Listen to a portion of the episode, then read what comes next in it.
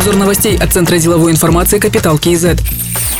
Бизнес должен быть готов поставлять свой товар на внешние рынки. И для поддержки предпринимателей в Казахстане запустили экспортный акселератор «Кастрейд». Об этом сообщил министр торговли и интеграции Бахат Султанов. Основная цель – собрать воедино все меры поддержки. От анализа потенциала предприятия и его товара до поддержки в выборе рынка, поиска покупателя, проведения маркетинговой кампании и формирования пакета необходимых документов. То есть потенциальный экспортер получит сопровождение под ключ, отметил Бахат Султанов. Начнут с предприятий пищевой промышленности. Все услуги бизнес получит бесплатно.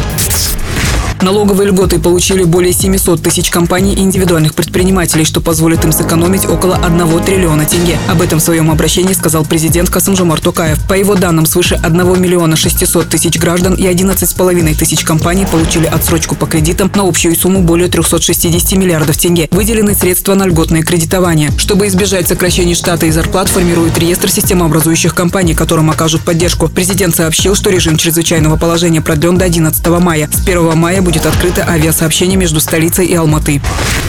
Госкомиссия по чрезвычайному положению приняла решение по смягчению карантина. С 27 апреля возобновят работу во всех регионах, а в Шимкенте с 1 мая промышленные предприятия, компании строительной и дорожно-строительной сфер, крупные строительные магазины, организации в сферах транспорта, складирования, сервиса сельскохозяйственного назначения, обслуживания автотранспорта, финансовые организации. В Нур-Султане также начнут работать крупные магазины электробытовой техники и по продаже товаров для дачного сезона. В Алматы откроются компании сферы транспорта и складирования, информационно-коммуникационных технологий, СТО, шиномонтаж, ремонт бытовой и оргтехники.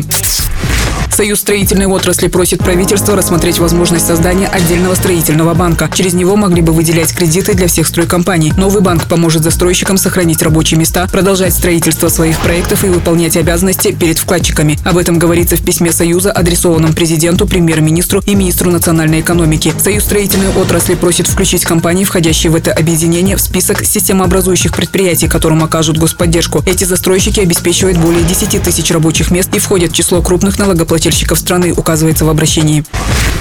Установлен режим работы финансовых организаций с 28 апреля по 4 мая в городах Нур-Султан и Алматы. С 9 утра до 5 часов дня будут работать банки, страховые организации, брокерские компании, микрофинансовые и платежные организации. При этом на рабочих местах должны находиться не более 50% от общей штатной численности. Ломбарды будут работать до 4 часов дня и только для прохождения учетной регистрации. Казахстанская фондовая биржа и центральный депозитарий ценных бумаг будут работать до 3 часов дня.